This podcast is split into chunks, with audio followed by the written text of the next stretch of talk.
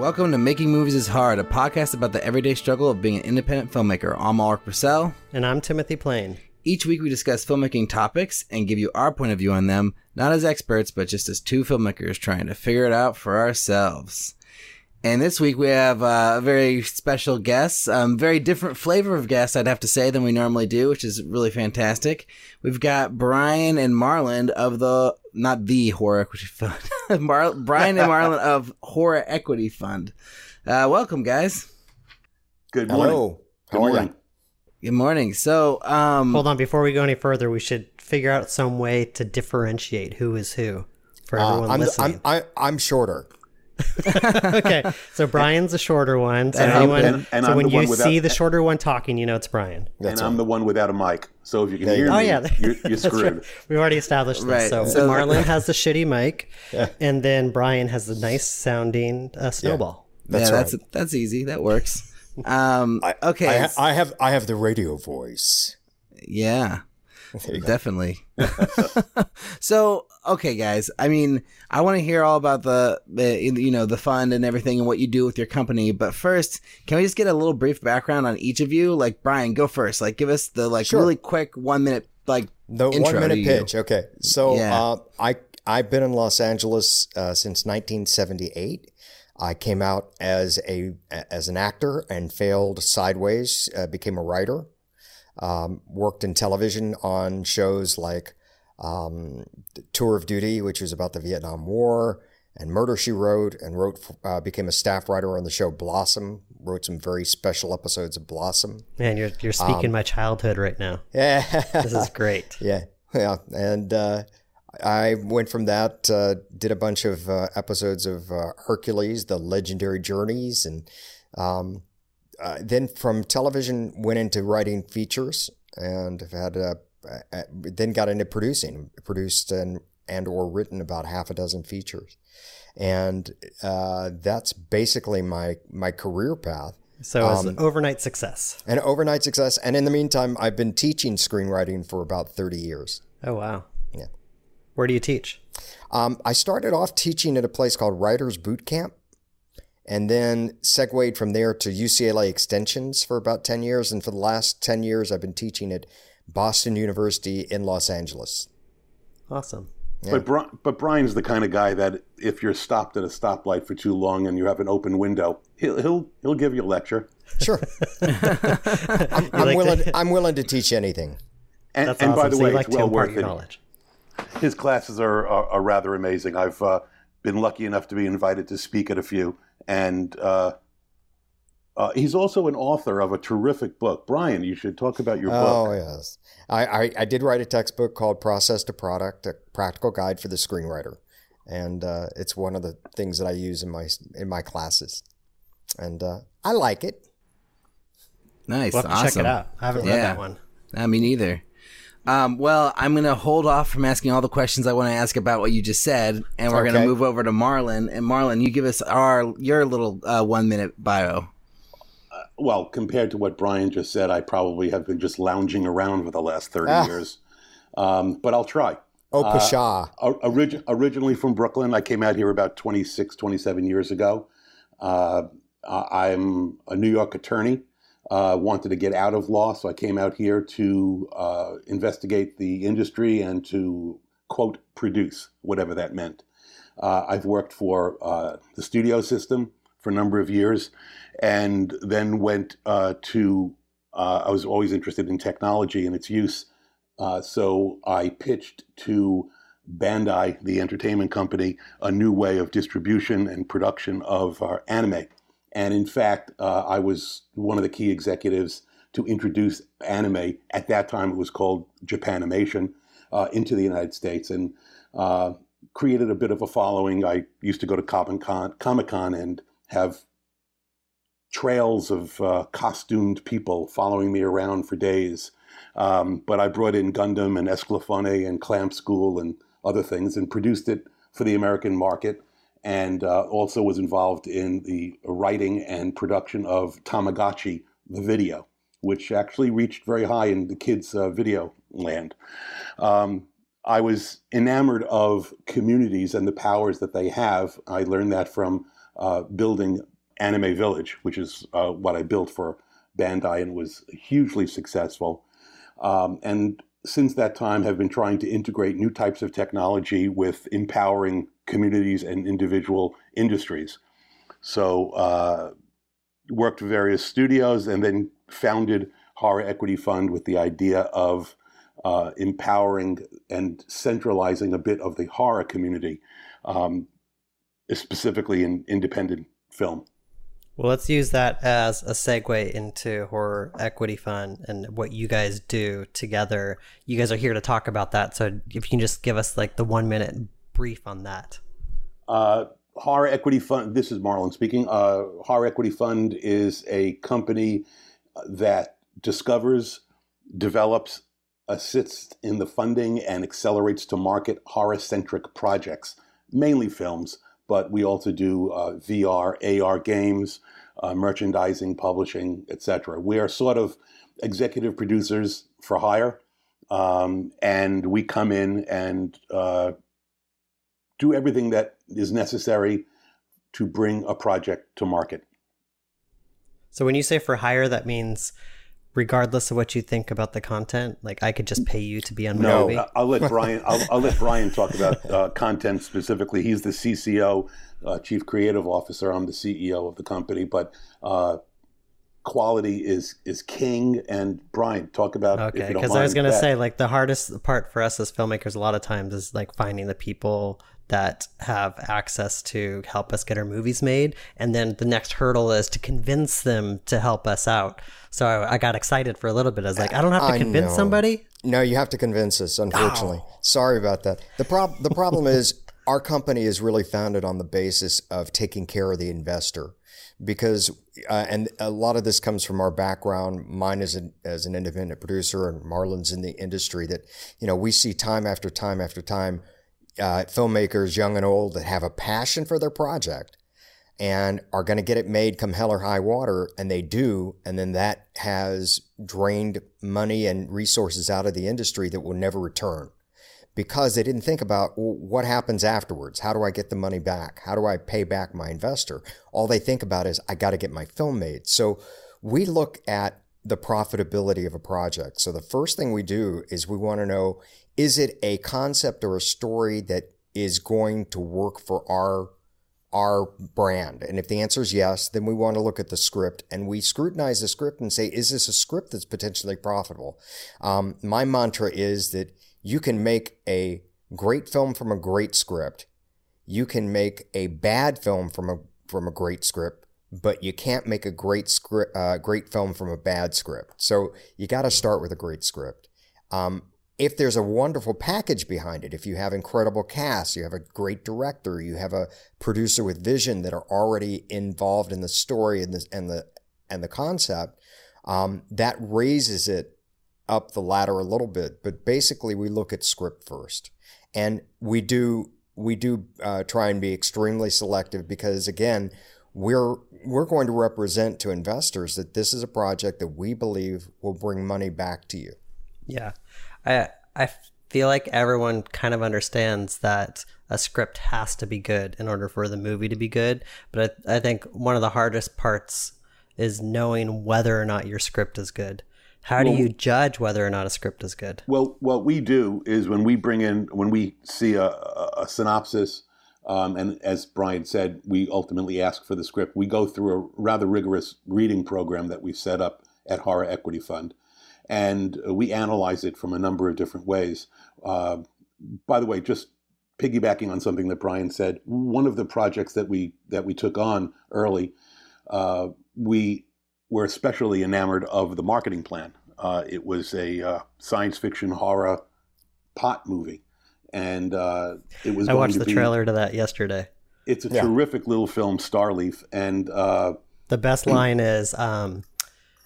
People say that marijuana is a gateway drug, and in this case, it is. It's a portal to another dimension. Right. Well, it's I highly recommend the film, and my point about it is that there is actually a strain of marijuana in Washington named after the film, and it was being sold in some pot shops in the movie I'm talking about.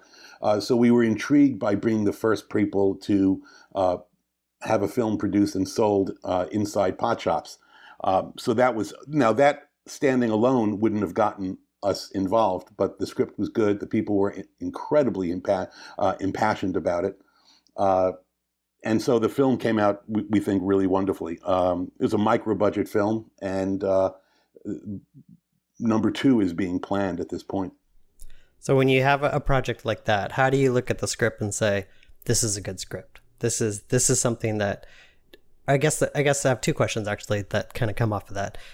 When you look at a script and you say this is a good script, is it this is a good script because it's going to make an entertaining movie and entertaining movies ultimately make money, or this is a good script because I know how to market it? This is Brian. Let me address that a little bit. The answer to both of those questions are yes. You know, a script that's really well written, that has a good story, that's compelling, is going to reach an audience more easily than a script that isn't well written. And in addition to that, we look at it and say, do we know how to sell this? So, for instance, one of the reasons we like to see a synopsis and an overview in advance of looking at the script is because we don't want to fall in love with great writing and a story that we can't sell. So if it's, you know, something that's really well written, but it's really derivative, that's going to be more difficult than something that's original, something that captures the imagination, something that's very visceral. So when, you know, unfortunately, and you know, this goes back to you guys as filmmakers and having come from that background as well, it's one of the sad realities is it's extremely, you know, it's not subjective. It's, you know, everybody has an opinion about what's good and what isn't good. And, you know, you have to find somebody who agrees with your opinion that what you've written or what you've got is good. And that's one of the problems why, you know, people have such difficulty. One of the differences, studios, you know, the larger production companies, they have a real system that's designed for the independent filmmaker to fail because they have all these kind of watermarks in place that you have to hit in terms of, you know, their profitability margins. Ours are more simplistic in terms of, do we like the script? Do we think it's a good story? Are we compelled by it? Does it interest us? Because we feel if it interests us and we like the project, that it's going to interest others. Nice. I should also say that what we do pretty early on, once we decide or in the process of deciding whether or not to take on a project, we go to various consultants that we have and we and distribution companies that with whom we have relationships, and we sort of reverse engineer the script. We will take it, we'll show it to them and say, well, at this budget, with this basic sort of cast that we're thinking of, this story, can you distribute it? How does that work? And they'll give us feedback, and we'll go to more than one, depending on the project, and get feedback, and we'll bring that information back to the screenwriters and talk to them about why the distributors wanted this, etc. And what we do is we don't obviously force the changes, but what we're doing in effect is getting the opinion of the distributors so that if changes are made according to what they want or close enough, then they'll give us, whether it's an MG, a minimum guarantee, or some sort of commitment, loose or hard, to distribute the film. And we're doing this for a number of reasons. We're doing it to see the acceptability of the project in the marketplace and to improve it. And we're also doing it so that if we get some sort of letter, even if it's something as simple as an LOI, which generally are worthless, but even if we get some interest from distributors, we can go to funding sources, whether internal or external, and say, this film, if made, won't end up in someone's closet. It will be made and it will be distributed. And you have a chance of getting your money back and making profits. Again, this goes back to what Brian said about we try to point the company towards the investor, and as a result of that, looking out for the investor, we hopefully come out with a better product, a more saleable product, and one that supports the content creator. Yeah. So what I'm hearing right now is that Horror Equity Fund, as it exists, is kind of acting more like a production company, right? Yeah. What's the difference? That's what I want to know. Like, often, what makes you guys different? Where are you headed, maybe? There are a couple of differences. One is we don't, as a rule, produce the projects that we bring in. We're more, we like to think of it more like we are a studio without the overhead. So we then find the team to put together, or producers come to us to get their projects made. Nice. And then that being said, we will, and we've done it already, cherry pick a project. If we aren't particularly enamored of a project, we'll take it on ourselves and make plans to produce it within Horror Equity Fund. Oh, so you'll produce a movie as well, separately, then from the fund, as filmmakers, or as part of the fund, or how does it work? Yes, exactly. As part of Horror Equity Fund, we will produce the occasional. Now, obviously, like in any other situation, an SPV, an entity is formed to produce that particular film, but Horror Equity Fund will be the originator, the original producer. We have a film called Don't Let the Bedbugs Bite, which we're planning on producing, and we're investigating an AR, VR game hookup with it as well. We liked it. We thought it could be done economically. We think it has great broad appeal, and it's sort of a little bit of a retro feel to it, and that's the first one that we've taken on to produce ourselves. Nice. And how are you finding these projects? Like, are they just like through connections of people that you know? Are people pitching to you? Like, how do your projects come to you? Have you dined out in Los Angeles? Right. Okay. Everybody everywhere has a project. Right. We haven't even opened our doors, and we get tremendous amount of scripts. We will be opening our doors relatively soon.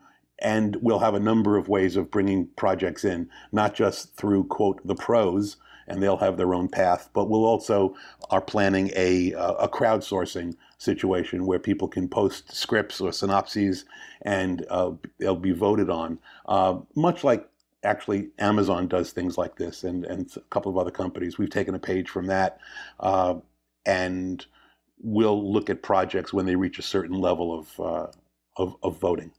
Mm-hmm. So what's your ultimate goal with Horror Equity Fund? Where do you guys want to be with it? I was going to say world domination, Mark. Oh, okay. You beat me to it once again. That's great. Of course, that's everyone's goal, right? We're a household name. Everyone knows who we are. I think that if we can centralize a bit of the horror world and make, we actually have this little saying inside the company, and that we're producing a new kind of app. It's access, participation, profit, and it's not an app that you generally use on your phone or your desktop, although will be accessible that way. But we're trying to provide access to investment, access to resources. To fans, to investors, to content creators, participation the same way, and profits for everyone as well. You can throw in a little bit of fun, because we're going to build the Federation of Horror, which will be a community, that an aggregation community that will be connected to Horror Equity Fund. And that's where chats will go on, and resources will be posted, and information and news. And we're working with a number of not yet to be announced partners, strategic partners, to supply us with news and information and resources. We'll also have a casting fund, and we'll have a P&A fund attached to the company as well. Brian can talk a little bit about that.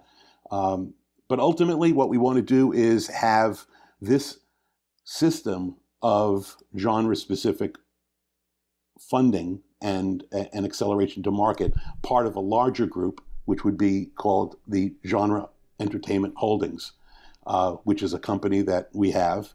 And Horror Equity Fund will be one of the first, is the first company to hang off of that mother company, Genre Entertainment Holdings. And we'll do this for faith-based films, action films, so etc. Is the idea like if I'm an investor and I have money and I want to invest in a horror film, but I don't really have a place to go to find that horror film, the idea would be I'd come to you and I'd say, hey, I have $10,000 that I want to invest in a horror film. I want to put it into your fund, and you bring me the projects. Like you mix my money up with a bunch of other investors' money. Yep. You guys develop projects, then you come to me and tell me which projects you think would be good for what I'm looking for. No, if I may, we're sort of a mutual fund at the company level. We will eventually be a portal where individual films can be selected by individuals to invest in, but at the threshold, what we are is a mutual fund. You put money into Horror Equity Fund, and you have experienced professionals and strategic partners and consultants all looking for the best projects across the board. And your risk is mitigated. And we're always about mitigation of risk for the investor, because your $10,000, if it's that amount, goes into the overall company itself, and we select not into a specific film, but into, let's say, a slate of 10 films that are coming out. Right, and some of them may be produced by us, some of them may be produced by other people. That's generally is the latter, and we believe that's the best way, because your investment will reflect the highs and the lows, and will be a little bit more steady. Much like in a mutual fund, whether it be stocks or bonds or things of that nature, where you may not experience the utter thrills of the super highs, but you also don't have the downside risk. Right. But as an investor, why would I put my money into this mutual fund rather than one that's based on the stock market? Because aren't films a bad investment? Can I can answer that. If you look at the last 7 years, and you go and you do a search and you find what is the highest ROI film, the top 12 highest ROI films, return on investment films in the last 7 years, every single one of them is horror, every last one. And when you look at the return on investment, we're talking percentages from the high hundreds of percentages to thousands. So that, starting with Paranormal Activity and going through It and Annabelle. And yet people, the general public, do not have access to invest in these films. You can invest sometimes in a production company. You can invest in a particular film if you're a high net worth individual, but generally the general population does not have access to the excitement of Hollywood, of independent, of the quote-unquote glamour, and more importantly, the potential profits that are there as well. Just by law, they don't have the access, and by numbers, they don't have the access. And we are the first people to really allow the general public to come in and participate in the game. So are you guys saying that horror is actually a good investment right now? Or are you saying that it just, compared to other film investments, horror is the better bet to put your money into? Here's one of the things you want to look at and consider. We believe, first of all, that horror is a good investment. But secondarily, that we're taking that good investment and we're going to put our expertise into helping find those projects that are going to be potentially profitable. So by doing that, we're increasing the odds that the projects that we bring in are going to be successful. So that's why come to us as opposed to, going to some other place and trying to throw your money down into the garbage. I mean, we're not stock investors. We're not investor advisors in any way. So in our corner of the world, we want people to invest in entertainment, whether or not a particular investment into entertainment, into horror, into this or that, into bus companies, into Uber, into it is good for any particular individual. That's up to them and their investment analysis, or their people that they bring on to examine what their risk reward ratio is worth for them. But within the entertainment world in which we're in, we're trying to make it the best investment that you can by mitigating the risk across numerous projects that are not coming out of one place. And we're doing that with the professionals that we have in the company, with our strategic partners, and with our consultants. It's really cool. I've never heard of this existing before. Is this something that you guys have created, or are there other examples of these kind of mutual fund for films that I think this is in the way that we're creating it, and especially with an associated aggregation community in which we can market and we can get information. This is the first time, to my knowledge, that this has been done. There's other companies that like horror. There's other companies that will produce horror, but we're allowing and we're inviting other people, other content creators, to come in and create through the resources that we're going to provide. Yeah, but there's other film equity funds. Like, you know, isn't that a pretty common thing? Like, I know of a few that I've talked to in the last, 6 months. So, I mean, I don't really know much about it. That's why I'm really glad that you guys are on here to kind of explain exactly what they do and why they exist. I mean, obviously you kind of did a good job of explaining that just now, but, I kind of, I'm kind of curious about these equity funds and how, to be a part of them, really. Equity funds, for the most part, and Brian, you may know more about this than I, but to my knowledge and my experience, equity funds are really traditional. Equity funds are money-based. They're interested in finding an investment, and they put their money into it, and off they go. We're interested in really working with the community, working with the content creator, and mitigating the risk for the investor at the same time. So while much of what we've been talking about is mitigation of risk and care to the investor, in effect, what we're doing by developing a script, by analyzing it, by putting the teams together, etc., that goes far beyond what a traditional equity fund would do.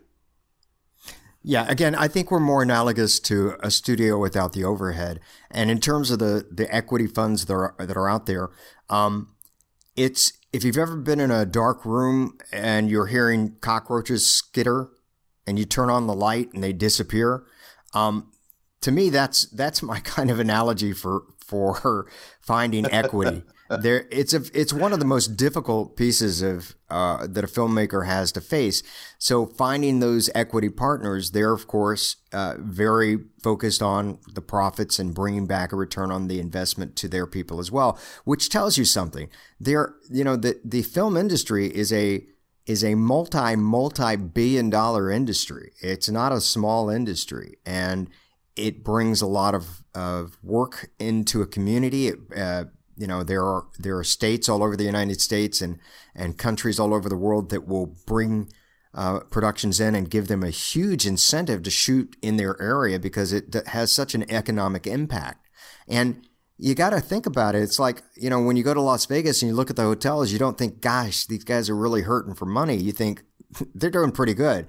The film industry is doing just fine. And, it is a good investment when you know who to invest with. And when you have somebody that you can trust and believe is looking out for your best interest. Yeah. Hey, Ulrich, so I'm curious to know, you said that you're reaching out to equity funds right now. Like, how's that going? How are you doing? I talked to a couple... Very terribly. And one actually emailed me directly after seeing one of my short films. And they're like, oh, yeah, we are interested in, providing equity or partial equity for film financing or whatever. Do you have any projects that you'd be interesting to present? And then, within 10 seconds, I send, the synopsis for my movie and my lookbook and all this stuff. And then I don't hear back for, 2 weeks. I followed up again. And then they're like, oh, yes, please send the script. I sent the script. And, crickets, right? Like cockroaches scattering. Same thing. Yeah. And then I had another phone call with another company. It was the classic. Yeah, that sounds great. Oh, your project's just what we're looking for. Oh, budget range is exactly what we want to get into. Oh, you sound like the kind of filmmaker we want to work with. Send the stuff. Nothing. Checking in every month, no response. I'm interested in knowing when you sent the script in, did they have you sign any papers? No. Well, see, there's something that you should be aware of. We're very careful, even though, because we do occasionally produce, but even when we weren't intending on producing, we always ask for the synopsis first, and then only if we're interested do we have a screenwriter sign a release, which only allows us to read it. And I would encourage anybody that may be listening to this podcast never to send a script without some sort of a release.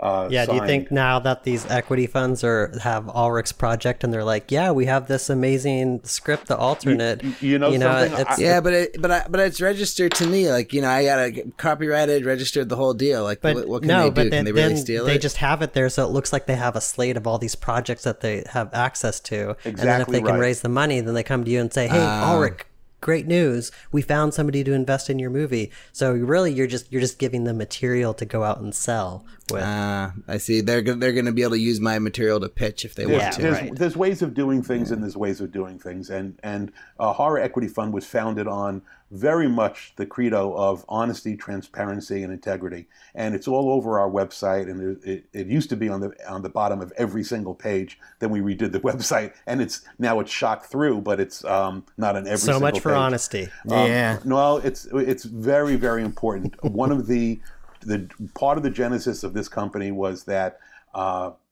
I was tired of worrying and or actually getting stabbed in the back, not literally, figuratively, of course. But in this town, Hollywood, is known, rightfully or wrongfully, for people, for the equivalent of vaporware. And even more so, people taking projects, etc. And I was quite frankly tired of it. I didn't like it. It's not the way I like doing business. And I took a long time before Brian came on board, because he's that same kind of individual. And those are the people that we want to work with. Those are the screenwriters that we want to work with. Those are the game developers that we want to work with. And those are the people that we are, in fact, working with. That's great. You should come up to San Francisco and hang out with us. There's a lot of people like you up here. Okay, but anyways, what I'm trying to say so basically the message to filmmakers is, like, don't just start sending your script out without getting a release form signed first by the company. Is that what we should be doing? Or, I mean, because my whole thing is, like, if I'm lucky enough for someone to read my script, I'd rather have that happen than, you know, me hold on to it and be scared that someone's going to rip it off. Like, I kind of, you know, I have my script out in the world for people to see. It's on my website, you know. I don't know. I mean, is that the wrong approach to have? Like, should I be more careful? I don't know if it's right or wrong, but I think one should look at the way a particular company does business. And I think that was Timothy before that said that companies can aggregate a bunch of scripts and then basically build their company on the basis of scripts. I don't know how true that is, but it is possible. If you have the opportunity to have it being read, I think that's generally a good thing, but then tell me why they wouldn't have some sort of a release, or why wouldn't you have a paper trail? You know, actually, I'm going to take a slightly different perspective, coming from a little bit more of the writer's background. And, sure, you know, I'm along with you guys, you know, I'm of the school of thought of, hey, you know, somebody wants me, I'm so happy. Let me give it to him. But there are ways, and you know, Marlon can certainly speak on this as well, that there are ways to protect yourself a little bit beyond the idea that if they don't ask you for a release, it doesn't mean that they're going to rip you off. It just means that, you know, maybe they don't think about it. But if they don't have a release, one thing you can do is you can have information on the cover of your script that basically says that this is mine. You can't give it to anyone else without my permission. You can't copy it. You can't use any part of it without, you know, paying me for it. And that there are disclaimers you can put on the front of your script that basically are kind of an ipso facto release form for yourself. In other words, to protect your work. You should do that. And you should also have it copywritten. Right. And I was going to say that. And I believe, Ulrich, you said that your script was registered to yourself, which really doesn't have any legal consequence, but you copyrighted it also, I assume, with the U.S. Copyright Office. Right. At least, yeah, at least exactly. You've done that, and that's the single most important thing you can do. Too many scripts are not copywritten, not registered with the U.S. Copyright Office, or people think they still, it's unbelievable to me, but they still think that merely registering it with the Writers Guild is sufficient, or merely mailing it to themselves is sufficient. It isn't. And I'm definitely talking from underneath my my lawyer hat right now. But yes, Brian's correct. You can do all those things, and you can protect yourself and get your script read. That's important. But again, there's ways of doing business, and there's ways of doing business. I'm going to take the legal hat off and say, just be aware of who and where you're sending your script and keep track of it. Right.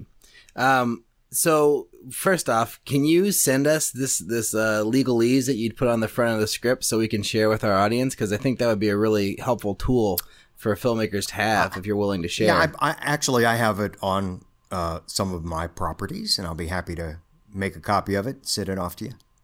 That'd be awesome. I'll redact a little bit. Yeah, yeah.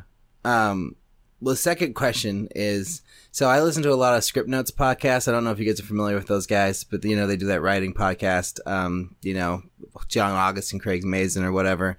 But they talk a lot about, like, what you should and shouldn't put on the front of your script on your title page. Uh-huh. And a lot of times they say, like, you only should put your email because, like, people put their phone number, people put their WGA registration number, people put all this other stuff. And whenever you do that, it just screams like you're a novice. It screams that you have no experience. Mm-hmm. Like, I'm just wondering, like, putting a disclaimer on the front of your script, like, is that going to just make you stand out in a bad way? Or is that more like, oh, no, this person's actually, like, just protecting themselves?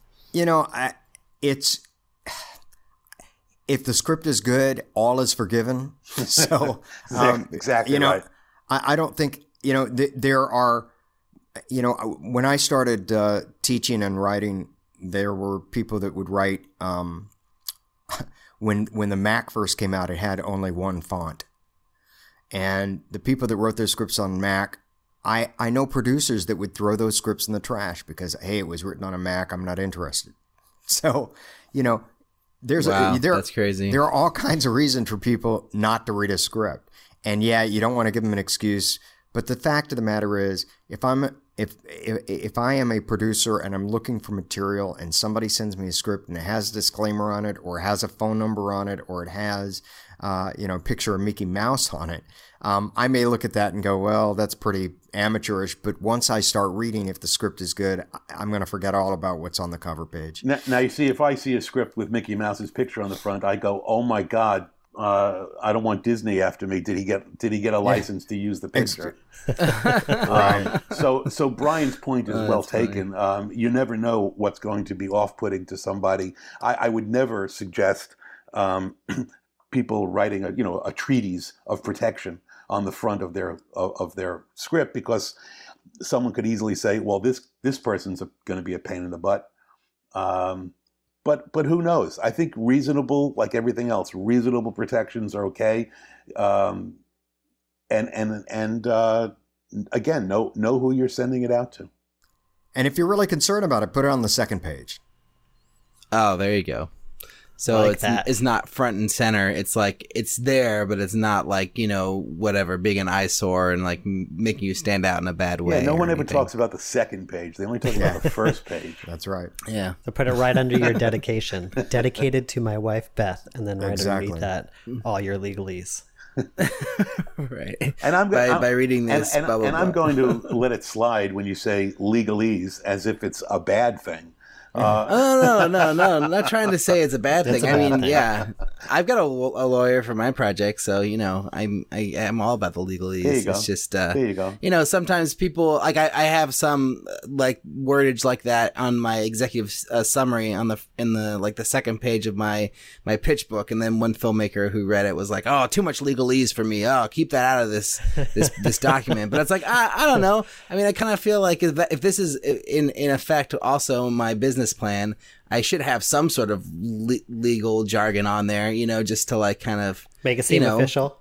Exactly. I don't know.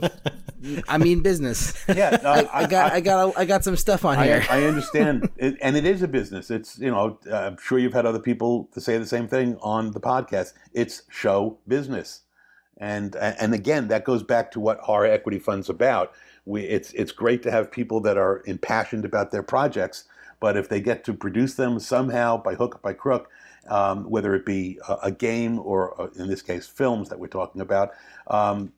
You have to have an end game. You have to have a middle and end game. The end game is not the finishing of the script and, you know, putting the film into the can, as right. the expression goes. I'm curious to know, in both of your opinions, how much a filmmaker should think about the business aspect of it.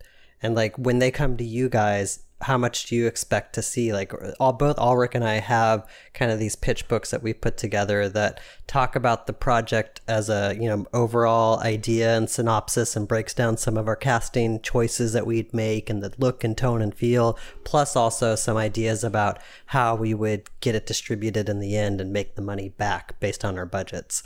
Is that something that you guys feel like all filmmakers should be doing, or if you're just a screenwriter, just focus on making the best story and then have somebody else think about the business? You should always. I know Brian has things to talk about in this particular subject, but let me say that you should always get and present the best script you can. That's the single most important thing. Everything else can be added on, can be worked on, can be adapted, etc. Even scripts are developed over a period of time. But if that's what you're doing, if you're a writer, we expect you to present the best project possible. And a lot of the other stuff is what we do, is why you reach out and you say, okay, I got this great script. What do I do with it? Yeah. But Brian, I'm sure you have things to say about this. Marlon's hit it kind of right on the head. You do what you do and you do the best that you can with that. If you have the ability to put together a compelling package, you know, that absolutely adds some value to the way that it's, you know, the way that it's viewed, but it doesn't change the core of, I'm a writer, I've written a great script. I know many writers and I've worked with many writers, and, you know, they don't have any interest in producing. They don't have interest in anything. They just want to hand somebody their script and have that script get made. And that's what they do. And they do it beautifully. So they're not involved in putting together a pitch package. They're not involved in, you know, who's my casting wish list. They may be involved in who's cast at some point, but they're not concerned about anything but writing the best script they can write. If you have the ability, and you're, you know, really adept at that, then by all means, add whatever bells and whistles you can add to. If you have contacts and you're, you know, Angelique Jolie is your best friend, get her on board. Why not? That being said, when we've had projects in virtually every state submitted to us, and if we like a script, it gives us a better idea of what the screenwriter is trying, what their vision may be. If they give us a lookbook, if they give us possible casting choices, etc. But personally, I don't, unless something's locked in for them, I don't really care what they would imagine their distribution methodology would be. It depends on the project as it ultimately is produced. And their wish list is just that. It's a wish list. It doesn't mean that that's the practical way of doing it. It's the right way of doing it, etc. But it does give us a better feel for what the screenwriter, how that screenwriter views his or her project. Yeah, and Marlon also mentioned that, you know, this is a lot of the work that we do. So if, for instance, the script that it mentioned earlier, Don't Let the Bedbugs Bite, that was just a script. There was no producer attached. There was no lookbook. There was no... And we put together the lookbook. We, you know, put together the casting wish list. We're talking to other sources of talent. So that's where we come in. If that work is partially done, we also did a budget for it. You know, so that if that work is already partially done, it may make our job a little bit easier. But we still have to go through and really, you know, scrutinize everything that comes in any case. So. Yeah, I just think that having, like, you know, your budget, your pitch book together, all that stuff, like having like some sort of poster that you've thrown together, I think all that stuff just kind of, in my mind, that what I hope it does is make people think that you're more professional, you're more serious, that you actually believe in this project and you want to get it made. And then hopefully somebody looking at one of these materials will help them decide to read your script, because I feel like getting someone to read your script's the hardest thing. It comes down to the quality of the script, though. I was smiling as you were saying what you were saying. I can't tell you how many packages we've reviewed that have lookbooks and posters, and the, they've even shot a little scene, which sometimes is useful. And the script was just horrific, and not in a good way. But did those materials help you get in, or maybe made you decide to read the script more than another project? Actually, yeah. I mean, there have been scripts that we've taken in because we've gone, wow, this looks really interesting. It's an interesting concept. They've done a nice job on their lookbook. It looks professional. But again, the you know, we then run headlong into a brick wall when we read a script, and it's it doesn't work. But one of the things I will say about that is, you know, a good lookbook, nicely presented, absolutely helps. Make sure it's a good lookbook, nicely presented, because we also get lookbooks that we look at it and go, "This looks terrible." You know, the artwork doesn't look good, the way it's laid out doesn't look good, the synopsis is full of typos and doesn't read well.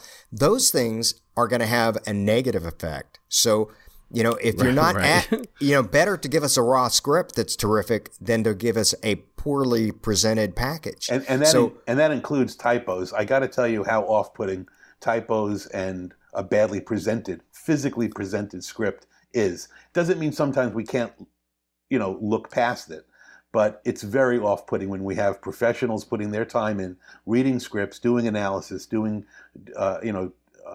coverage, and it blocks the flow of the ideas of what that creator is trying to get across. That's sad, but true. And coming from somebody that's terrible at, you know, proofing his own work, I can tell you that, you know, you will miss typos and things, and they will appear in your script in the ugliest moments of your movie. So you definitely want to have somebody, a third eye, look at your material and make sure that it's properly presented. Yeah, I have two people proofread for typos specifically on everything, because like I do it and I miss them, and then, you know, I gotta have those eyeballs, because that's my nightmare too, is to like have a typo in things, and no matter how hard you try, it seems like you always have one, you know. Man, I feel you, brother. So I had a question. What the hell was it? It was about. Gosh, give me 1 second. I had a total brain fart. Oh, Timothy just raised his hand, so he's gonna lookbooks or funding, something about your movie. I don't know. Oh well, here's a question. So basically, this kind of is more of a basic question, but like when you're looking at projects, do you only take in projects that you're going to fully fund, or do you guys, are you partial funders of projects? Like, how does that part of it work? Brian, you want to take this, or? Yeah. We run the gamut. So basically, we love to see projects come to us with some equity in place. We have the ability, and we have contacts, sources that can do all kinds of, you know, magic with their financial dealings and put together budgets and projects with about 30% in place. They can finish that off. So we love to see projects that come to us and they already have money in place. That's a great thing. But we're also willing to look at projects from soup to nuts. You know, one of the things we're doing is we're about to put together a raise for the company itself, and the idea behind Horror Equity Fund is we all beyond what we are already doing, which is taking in projects, helping them to put the package together, identifying them, and helping them find financing. We also want to be a source of financing, in which case we would take a project, and let's say you have $1 million film, and we can look at it and say, we'll put in the first 25, 30%, or we'll put in the whole enchilada and allow you to go make your movie. Obviously, it's a case-by-case basis, and we have to fall madly in love with that project because we have to feel like it's going to be profitable and return money to investors. Yeah, because this is actually really great, because my whole philosophy, and I've been getting told every different thing from different producers, different production companies, different industry professionals. Like, some people say, don't raise any money for your movie. You've got to find that production company because they're going to want to go all in. And if there's any strings attached to your project, it's going to turn them off of it, blah, blah, blah. And then other people say, like, oh, well, you know, cash is king. Like, you know, just getting any money into your project, like, you know, pulling your team together, whatever you can, that's just going to make you look more professional towards a potential investor, potential production company, whatever. So my whole, like, kind of approach has just been like to just start raising the money. So I'm just pulling in whatever cash I can, putting it into my business bank account. I have my LLC made. I have my lawyer in place for the project. I'm just trying to build something, you know, and then hopefully find a partner to help me take it to the next step. So it's nice to hear that you guys do that kind of thing. Yeah, depending on how you're bringing the money into your LLC, which is the SPV, the special purpose vehicle that I alluded to earlier, it could help to have a somewhat flexible relationship with the money that you've raised, depending on the size of the budget, overall budget, and what they're bringing in. I mean, if the money is positioned in such a way legally that it's more of a nuisance and an impediment to other people coming in, then that's exactly what's going to happen. You're going to be blocked. Can you kind of tell me, like, what would cause that block? Like, how could the money be put into the LLC, which would cause a problem for a potential investor? Well, if you've agreed to a certain return on the money with one person, with the first money that comes in, and that deal, however you've construed it, is better than what the industry norm is, or it's in some way out of the industry norm, then you're going to have a certain amount of trouble bringing other people in, because they want to be at the same level of, and or even better position, depending on how much money you've brought in. Yeah, it's also the waterfall position, you know, Marlon's talking exactly about. So right. if you have somebody who says, hey, you know, I'll give you this money, but I gotta be first out, you know, you have to be careful with the terms that you present for that investor. Now you have a lawyer there, so that's going to help you, and I'm imagining that the attorney will properly draft whatever paperwork. But you just have to it's something to be aware of. And again, these are services that we can help with, Horror Equity Fund, because we can refer you to. We won't do the legal work inside the company, but we'll refer you to people that we know are going to give you a break on the price, and they do good work.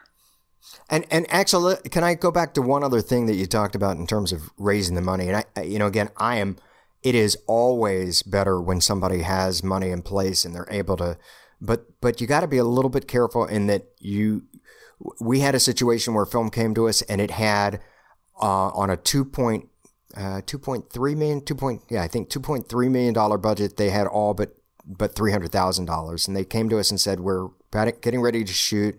We need this money. Can you help us?" And we said we would try and help, and they had what appeared to be a terrific package with some stars attached and fairly big names. And we actually they went ahead and started shooting with the $2 million that they had. And we got a call from them. We had set up not one, but several investors that had all said, yes, we're interested in putting up that $300,000. And we got a call from them 45 minutes before we were supposed to get on a conference call with the investors. And they said, you know, that $300,000, it's a little bit more. And I said, well, how much more? And they said $1.8 million. So they had investors that had fallen out, and they had already started to shoot. And when we started to do a little more investigation, one of the problems that came about, we talked to some other investors who had already met with them, and they had informed us that they didn't care for the script. And, you know, you can rate, if you get friends and family, or you go out and you get money and you've got money, it doesn't necessarily mean that the project is ready to rock and roll. It's still got to go back to, do you have something that's going to grab people by the jugular? Do you have a story that's going to really reach out to an audience? And if you have that and you have some money, now you're off to the races. Right. Well, yeah, but I mean, that sounds like a special circumstance where, you know, they said one thing and then they came back with another thing, you know. I mean, it happens far more often than you may think. And unfortunately, we're in a position where we hear about it all the time. You guys are tremendously more professional than a huge percentage of the people that are out there flailing around trying to find access. And that's why one of the first things in our quote-unquote app is access to resources and access to information and access to consultants. And that's what Horror Equity Fund, that's part of the huge value that we bring to our genre-specific area. And by the way, I should add that Horror Equity Fund, it's a very elastic term. We do thrillers. We do things that, if it in some way is related to horror and thrillers, we'll take it in if it's a good project. It's horror adjacent. We'll take it in. You know, and can I tell you one other real quick cautionary tale? We had a young filmmaker come to us. Oh, I hate this story. Several years ago. Oh my God! With a film, and it was a $250,000, $200,000 budget. I think $250,000 budget, and brought us the film. We read it and said, "Gosh, you know, it's not bad. You need some work. Go develop it, come back." And about a year later, we get a call from him. He says, "I went off and I made the film and very excited about it. Came in on time, on budget, and it's complete. And we have distribution for it. And we've been given a minimum guarantee of the $250,000 from the distributor." I said, "Well, that's great. Congratulations. Kind of, why are you calling us?" He said, "Well, we need $200,000. I said, "Well, why do you need $200,000 on a film that's already been shot that has a $250,000 minimum guarantee?" And the response was, "Well, in order to get that minimum guarantee, we need to have a star in the film. And because we didn't have a star in the film, we need $200,000 to pay a star $100,000 and spend $100,000 on reshooting that role." Oh, God. Terrible. So, you know, he went ahead and made the script before it was ready. He didn't get the cast that he needed to put into the film. He was given this MG, which I'm guessing that anybody who says, "Well, yeah, if you get Brad Pitt, I'll give you an MG," that's kind of the way it went. Right. And, you know, then they were looking for, basically, to double their budget so that they could reshoot, not add value, but so they could reshoot and put some name in it. It was just a terrible, heartbreaking situation. We can't get involved in this. There's no way. And that's why we reverse engineer projects. We go to distributors and find out early, before money is put into the film, or more money is put into the film. We find out what's saleable, what's doable, and we try to, give guidance, and we stand next to this, to the content creator, not in front of, but next to, supporting them, offering them resources, offering them guidance, and reaching out on our own on their behalf. So you got that filmmaker, you know, $250,000 budget. He brings a project. You're like, "Oh, it's not quite ready. You should work on it some more." I mean, is there like some other kind of services or steps that you could take to, like, you know, shepherd that project to make sure that, like, you know, the next version of the story doesn't end that way, like that you help them develop it in a proper way? Or is it really kind of up to the filmmaker to make those decisions and to work on their script and not just, you know, jump headfirst into production? Well, let me address that a little bit, because on a case-by-case basis, if we feel like a project has enough going for it that we believe ultimately, done properly, it will be profitable, we'll take a look and say, "You know what, this is worth giving notes on." And, you know, from my background, from the teaching background, from the filmmaking background, I try to give very clear and specific notes on the projects that we get involved in. You know, we're not, as a rule right now, script doctors. You know, we don't come in and try and rewrite or work with writers if they're not fairly far down the road.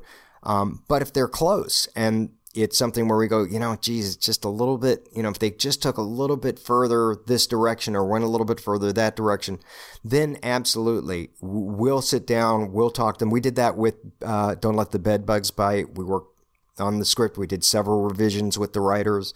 The other film that we're involved with right now, called The Family Hurt, we did the same thing.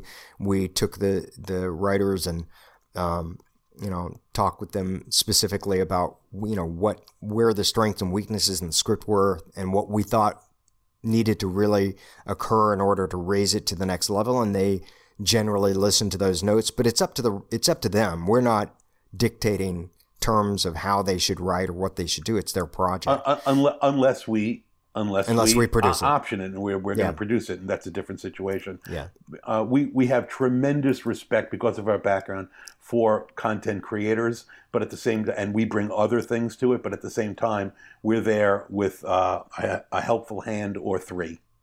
Yeah, nice, awesome. Well, I could probably talk to you guys for at least another hour with questions. There's so many more things to talk about. But yeah, I have two more questions, sure. Ulrich. Do you have anything else? No, I don't want to open the rabbit hole because there's so much more to talk about. But I let you go with your questions. But was that was you said you had two? Was that one? Was that what I was going to say? The same thing. So now you have one question. Three questions. Okay.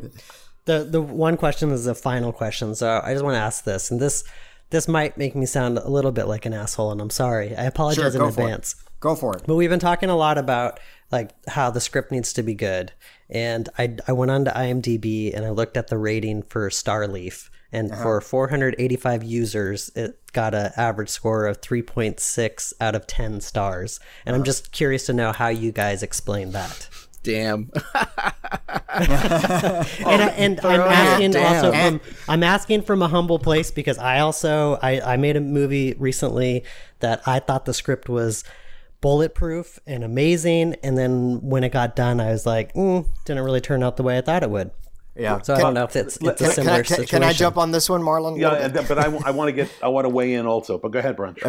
Okay. So first and foremost, everybody sets out to make the best movie ever, right? That's always your intention. I do. No, I know one guy who doesn't, but mainly people go out, they want to make the best movie ever. I know that guy too. Yeah, I know.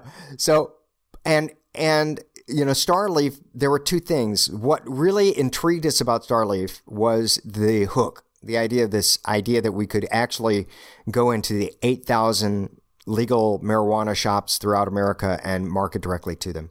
The second thing you have to understand, people don't give, if you pardon the expression, a rat's ass about what the budget was, how much it cost. They care about the experience of what they saw in the theater or on their television or on their computer. Starleaf was a film that costs significantly less than a nice car. It was not a high budget film. We felt like the script was actually very good. And when you take a script, and this goes back to the idea of you can make a great film from a great script, and you can make a bad film from a great script. They made a pretty good film from a good script. Yeah. So you're saying if they had more money and more resources, it would have been an even better movie. Yeah, I can tell you that the budget was $50,000. Wow. And I can also tell you, having made films that run the gamut from several million to nothing, that it's really hard to make a film for $50,000. Yeah, I'm considering doing a movie for $50,000 right now. And that was inclusive of some marketing costs as well. And I was going to say something else about that. You have to wonder who are the people that write reviews and who have seen it. If you like the film, do you go out of your way to write the review of it if you like it? I've shown this only film, if you love it. Well, I've shown this film to a number of people and family, friends, etc. None of us have written reviews on it. They all enjoyed the film. Is it Citizen Kane? No, but it's a darn fun film to watch that has a certain amount of fright, has a certain moral and ethical message inside it, and budget regardless is really nice to watch and to listen to. They did a tremendous job doing it. We were co-executive producers in it. We came in a little bit late in the process. We didn't have our fingerprints all over it. But quite frankly, and I'm not backing away from the film, I think it's terrific for what it is. And I don't give a hoot about those reviews that are out there, because we also saw reviews that were terrific, that gave it great reviews. In fact, on Apple iTunes, it came out in number 3 or 4 when it first came out. Very high reviews, and then over a period of time, other people have trickled in. So whatever the reviews are, that's nice. I seriously urge people to look at the film. Yeah, and also, I'd like to add that, you know, that was the very first film that we got involved in. Right. And part of it for us was we had an opportunity at a very low price point to get involved in a project that would be a bit of a proof of concept for us. So we weren't as, you know, as we get our legs under us more, we will be pickier. Mm-hmm. Yeah. And that's you guys sound like real filmmakers. Yeah, and now. Like I'll do better. But then also, I mean, it was profitable, obviously, right? Because you're going to make a second one. That must be the case. Oh, so, silence. Hang on, there we go. We weren't involved in the distribution, so I can't say whether or not it was profitable enough. But and again, that's why I said we came in late and we contributed rather limited services, etc. But the film, my point is that the film is good enough that we'd be interested in number two, and the screenwriter is interested in number two. Whether that comes to fruition or not, we'll see. Watch the film. It's surprisingly good. We shouldn't judge movies based on ratings alone. That's not fair to a movie. Yeah, but we do. Yeah. That is my point. That's true. Right?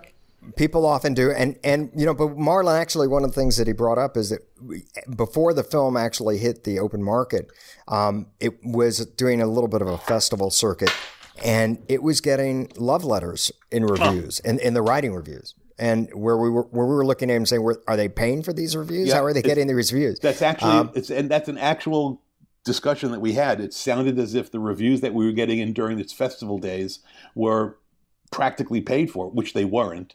And we said, okay. And in fact, we asked the distributor to pull it back from certain deals that had been signed so that we could do a small platform release, theatrical.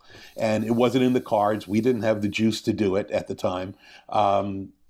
But I'm shaking my head here because I really like that little film. That's okay. Yeah, no, you guys did a great job of explaining. So I appreciate that. Thanks for standing up for your movie. Yes. That's pretty awesome. Yeah. So now back off, Timothy. Seriously, just back off. Yeah. Show us your film. I told you it was going to make me sound like an asshole.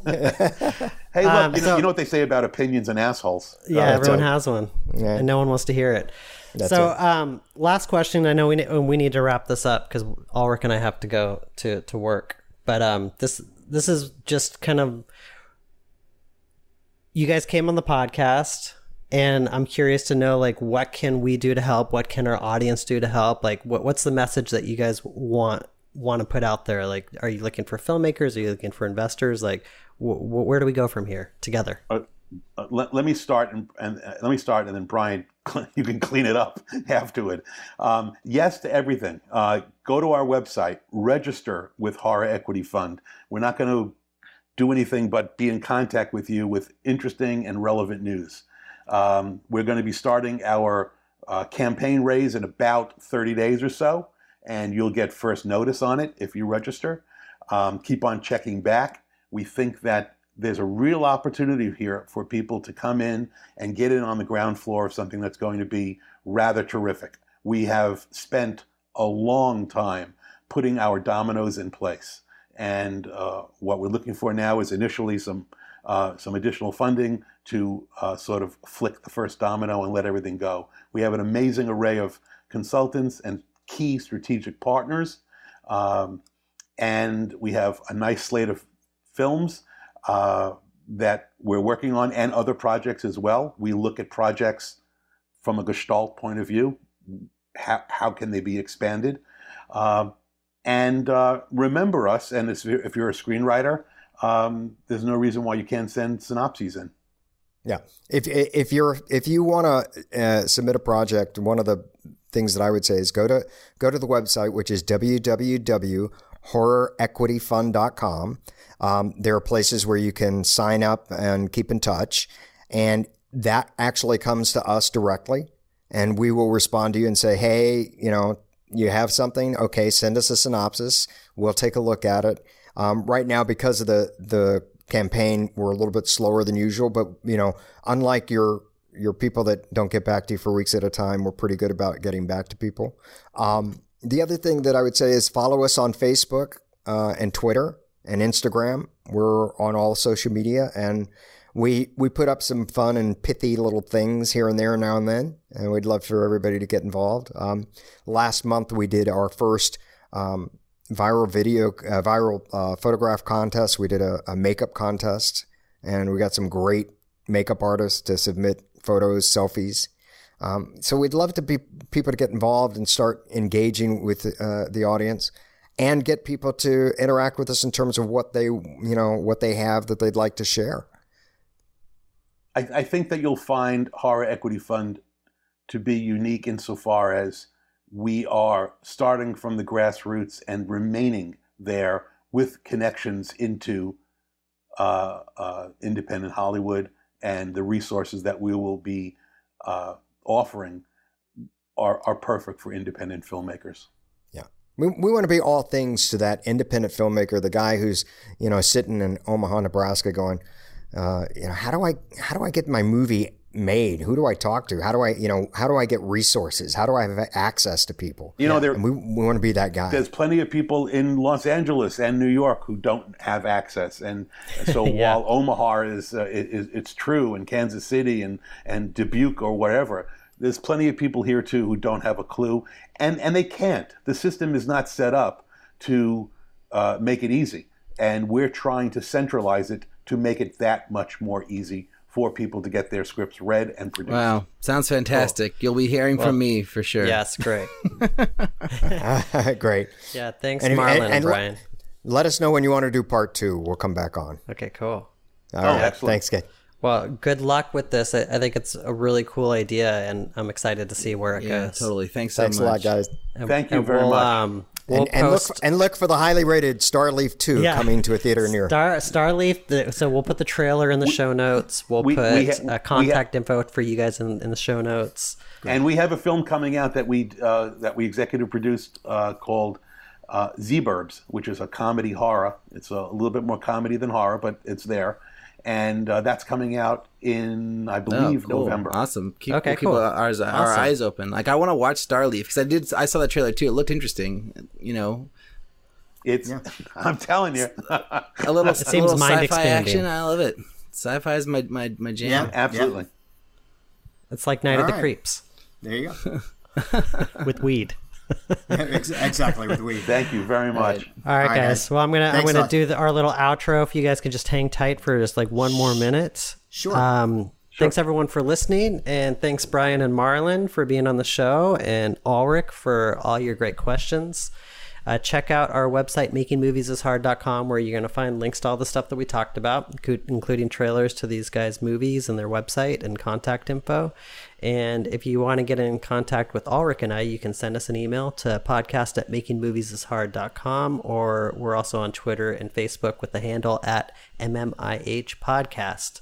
And last thing is, if you like the show, don't like the show, you just have something to say going along with the whole review thing, just leave us a review on iTunes. You can just leave stars if you don't want us to read it on, and you just want to let us know what you think about it. That really is awesome. We appreciate it. And we have a few new reviews on there, which we're happy to report. We'll read them on the next episode that Ulrich and I do together alone. Yeah, thanks so much, guys. And that's it. That's the show. Thanks, everyone. Thank you. Our pleasure. Thanks for having us. We'll talk to everyone next week. Stop recording.